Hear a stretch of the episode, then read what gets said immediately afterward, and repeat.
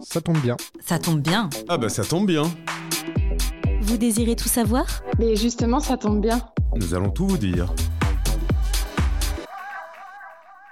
Épisode 4, l'étude de marché en tant que porteur de projet ou créateur d'entreprise, avec au micro Renaud. Renaud, c'est à toi. Vous êtes porteur de projet ou créateur d'entreprise et un des sujets, des mots qui revient souvent, c'est étude de marché ou business plan. Et c'est évidemment un sujet très important au moment où vous voulez vous lancer, où vous voulez euh, un petit peu mettre sur le papier votre projet pour voir s'il est euh, faisable et rentable.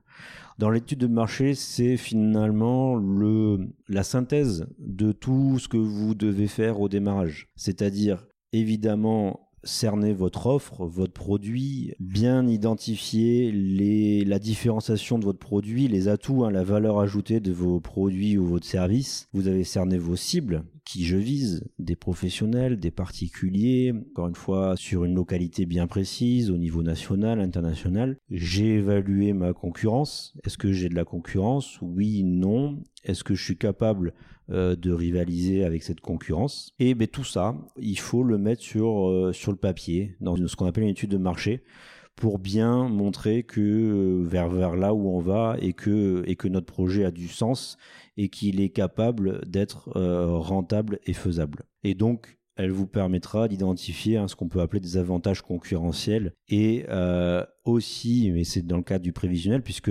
l'étude de marché comprend en fait hein, le prévisionnel que, vous aurez établi et donc établir également vos besoins de financement.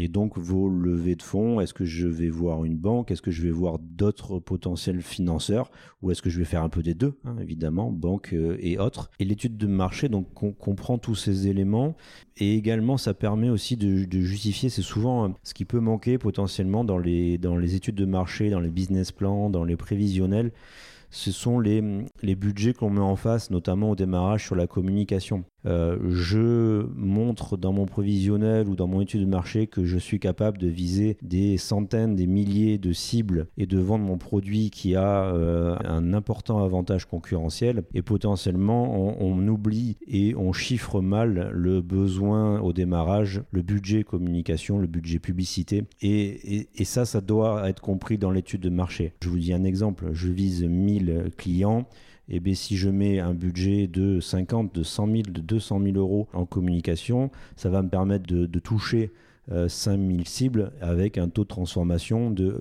1 euh, sur 5 par exemple. Voilà, il faut avoir ces notions-là. Si on est notamment, là je vous donne un exemple hein, d'études de marché où je suis plutôt euh, dans une vision startup où je veux toucher rapidement euh, beaucoup de cibles et beaucoup de transformations. Et donc, l'étude de marché permettra finalement de retracer l'ensemble de votre projet, cible, produit, concurrence, avantages concurrentiels, rentabilité attendue et besoin de trésorerie et donc besoin de financement.